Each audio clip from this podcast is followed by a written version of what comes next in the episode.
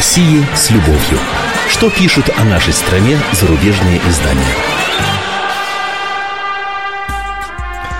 Здравствуйте. В студии замредактора отдела политики комсомольской правды Андрей Баранов. И, как обычно, я знакомлю вас с обзором наиболее интересных публикаций в иностранных СМИ о нашей стране. Сирия в эти дни вновь оказалась в фокусе мирового внимания во всех аспектах, и с точки зрения военной обстановки там, и в ракурсе проблемы беженцев.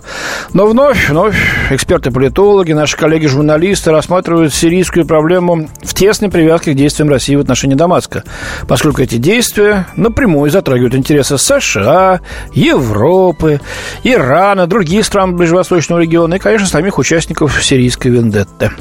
Основная дилемма – как остановить этих головорезов из расползающегося по Ближнему Востоку террористического исламского государства? И надо ли в этой борьбе поддерживать Башара Асада, президента Сирии? Ну вот разделились мнения по этому поводу в зарубежной прессе, но вот знаете, а, по крайней мере на этой неделе все громче вдруг зазвучали голоса в поддержку курса России. Более того, прямо признается, что именно у Москвы, а вовсе не у Вашингтона, вдруг оказались в руках самые сильные козыри в большой ближневосточной игре. Вот, например, говорящий там за связь заголовок в американской Wall Street Journal, газете деловых кругов. Дерзкий Путин выигрывает у США в Сирии. Давайте почитаем. Мотивы, которыми руководствуется Владимир Путин, расширяя российское военное присутствие в Сирии, пока не совсем понятны, но ясно одно. Активность и дерзость России резко контрастируют с той неразберихой, что царит в политике США на Ближнем Востоке.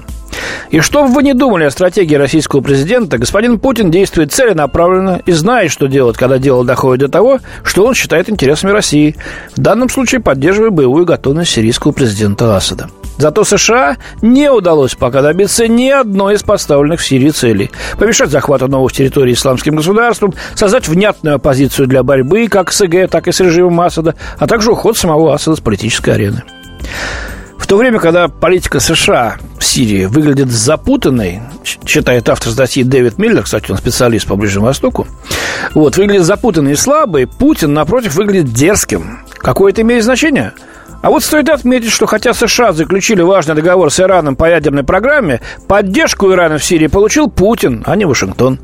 Такие вещи укрепляют идею, что на Ближнем Востоке США играют в шашки, тогда как Россия в трехмерные шахматы. Ну, а вот что пишет, например, Ким Сенгупта в британской уже газете «Independent».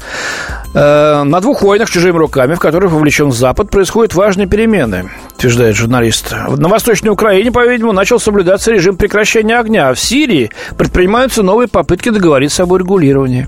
Россия тоже вовлечена в эти войны и на данный момент занимает стратегически сильную позицию. Замороженный конфликт в Донбассе выгоден Кремлю, который хочет смещения санкций, считает автор. В Сирии Кремль играет ведущую роль в дипломатии. По мнению автора, неудачная политика Запада создала предпосылки для нынешнего хаоса на Ближнем Востоке и кризиса с беженцами в ЕС. Вот еще цитата. Россию, с которой Запад три года назад по сирийской проблеме обошелся пренебрежительно, теперь воспринимают, особенно в Вашингтоне, как страну, которая сыграет одну из ключевых ролей в поисках решения. Отставные командующие британских и американских войск открыто призывают к альянсу с Россией, даже к договоренности с Асадом в целях борьбы с исламским государством. Действующие командующие, военные имеется в виду, да, неофициально вторят этой точке зрения, говорится в статье. Есть сообщение, что Кремль, возможно, рассматривает некий план элегантной отставки Асада. Ну, я не знаю, откуда автор это взял, но так он пишет, по крайней мере. Теперь Запад с готовностью ухватится за такой план. Однако Путин непоколебим в том, что касается российской военной помощи его режиму. И по мнению авторов, в Сирии именно Путин сейчас имеет больше всего козырей. Но мы тоже будем следить за развитием ситуации. Через несколько дней ожидается выступление Владимира Путина на сессии Генассамблеи в Нью-Йорке, где, по некоторым данным, скажем так аккуратно, он сделает несколько важных предложений по разрешению кризиса в Сирии. Очень многое будет зависеть от реакции на эти предложения со стороны Вашингтона. Посмотрим, как он примет эту подачу, куда отобьет, так сказать, политический мяч. Ну, а пока давайте к другим темам. Кэтрин Хилли из британской Financial Times обратилась к планам Москвы оживить экономику на Дальнем Востоке, в том числе нетривиальными способами. Что имеется в виду? А вот послушайте. Лас-Вегас, Макао, Монте-Карло, да, но Владивосток, Менее чем через месяц в огромной новой горной зоне на дальнем краю Сибири открывается новое казино. На холме, возвышающемся над Уссурийским заливом, примерно в 200 километрах от границы с Северной Кореей, находится Тигре де Кристаль. Хрустальный тигр перевожу. Комплекс с 759, простите, игровыми автоматами, ну, короче, 760 для верности, скажем, десятками рулеточных столов и отелем. Это очередная отчаянная попытка России развивать Дальний Восток, пишет автор статьи. Здесь, как и в других особых зонах, правительство предлагает инвесторам хорошо налаженный порядок выдачи разрешений, освобождение от получения визы и щедрые налоговые льготы. Ну, кстати, кому интересно, можно зайти в интернет, там уже полно сообщений на эту тему, и даже есть такая полезная справочная конкретная информация для любителей, так сказать, э, бросить шарик на дать ему в рулеточке-то покрутиться. Вот. И продолжает автор. Один из крупнейших в мире инвесторов в горный бизнес уже сделал свою ставку. И горный магнат из Макао Лоуренс Хо является главным инвестором в «Хрустальном тигре», пишет издание. Э, мы ожидаем, другая цитата, что россияне обеспечат наш бизнес на 80% в плане людей – а китайцы обеспечат 80% в плане денег, говорит управляющий комплексом Крейг Болентайн. Но, как мы видим по фамилии, тоже не абориген вовсе дальневосточный. То есть иностранцы туда пошли. По словам Болентайна, он уже получил многочисленные запросы на бронирование от южнокорейских турагентств. Более того, нахождение вблизи двух китайских пограничных переходов означает, что многие посетители из Китая могут добраться до нового отеля на туристических автобусах. Ну вот, мафия, наверное, сейчас уже готовится. И отечественные, и китайские, наверное, уже будущие денежные потоки делят. Ну, хотя, если сделать все э, по уму в этой горной зоне, простите, я, конечно, не патриотично скажу, это, конечно, с трудом верится, что все будет по уму сделано, но сохраняю все-таки российский такой безоглядный оптимизм, э, что если все-таки удастся, то создание горной зоны действительно может привлечь в город крупные инвестиции. Но главное, наверное, не забюрократить этот процесс, не окольцевать все такими красными запретительными флажками, как мы это умеем делать. Нужно дать бизнесу подышать таким свежим, да, приморским воздухом. Глядишь, дело и пойдет. В конце концов, когда-то и Гонконг начинал похоже. Вот получилось неплохо. Э, правда, вот, например, у китайца Вана Минфу, основателя и председателя китайской консалтинговой компании Heijun Consulting, ну, на счет свой азиатский скептицизм. Да, говорит он, с китайской мудростью, Владивосток может последовать примеру Гонконга, но мы все еще ощущаем, что Россия смотрит на Запад, и русские чувствуют себя в большей степени европейцами, считает Ван Минфу.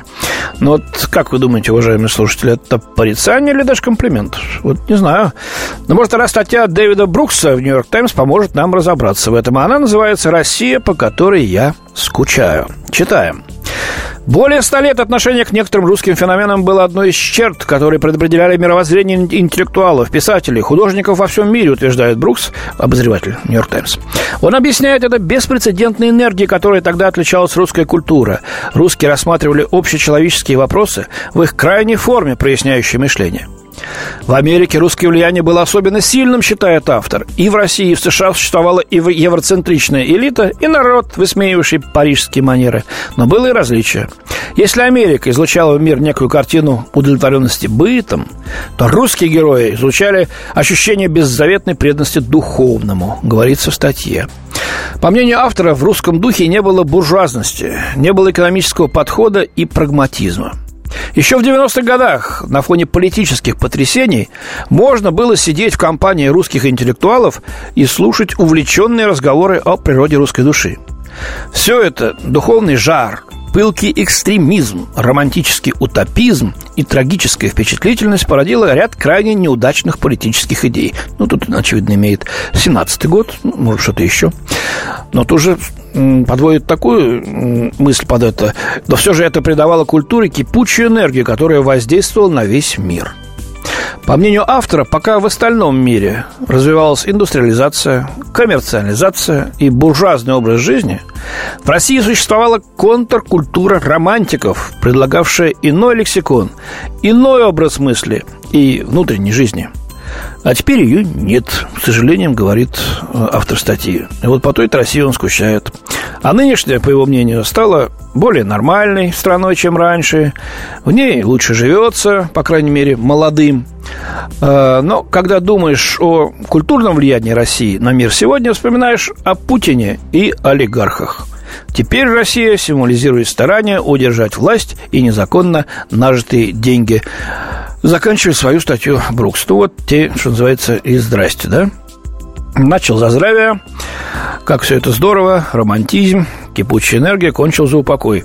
Ну, получается, зря мы, выходит, э, перенимали этот западный образ жизни, э, который у нас так настойчиво западники учили, да и, кстати, сейчас учить еще продолжают. Ну и виноват, конечно, тут э, не Ельцин с Гайдаром и олигархами 90-х годов, а, а Путин, из которого на Западе прям какого-то ей-богу Чубайса уже сделали. Кто виноват во всем? Да, Путин виноват. В общем, я так понимаю, сами они путаники, те еще. Но э, насчет российской души мысль в статье, как говорится, интересная. Правильная мысль. У меня на сегодня все. До свидания. В студии был замредактор отдела политики комсомольской правды Андрей Баранов. О России с любовью. Что пишут о нашей стране зарубежные издания?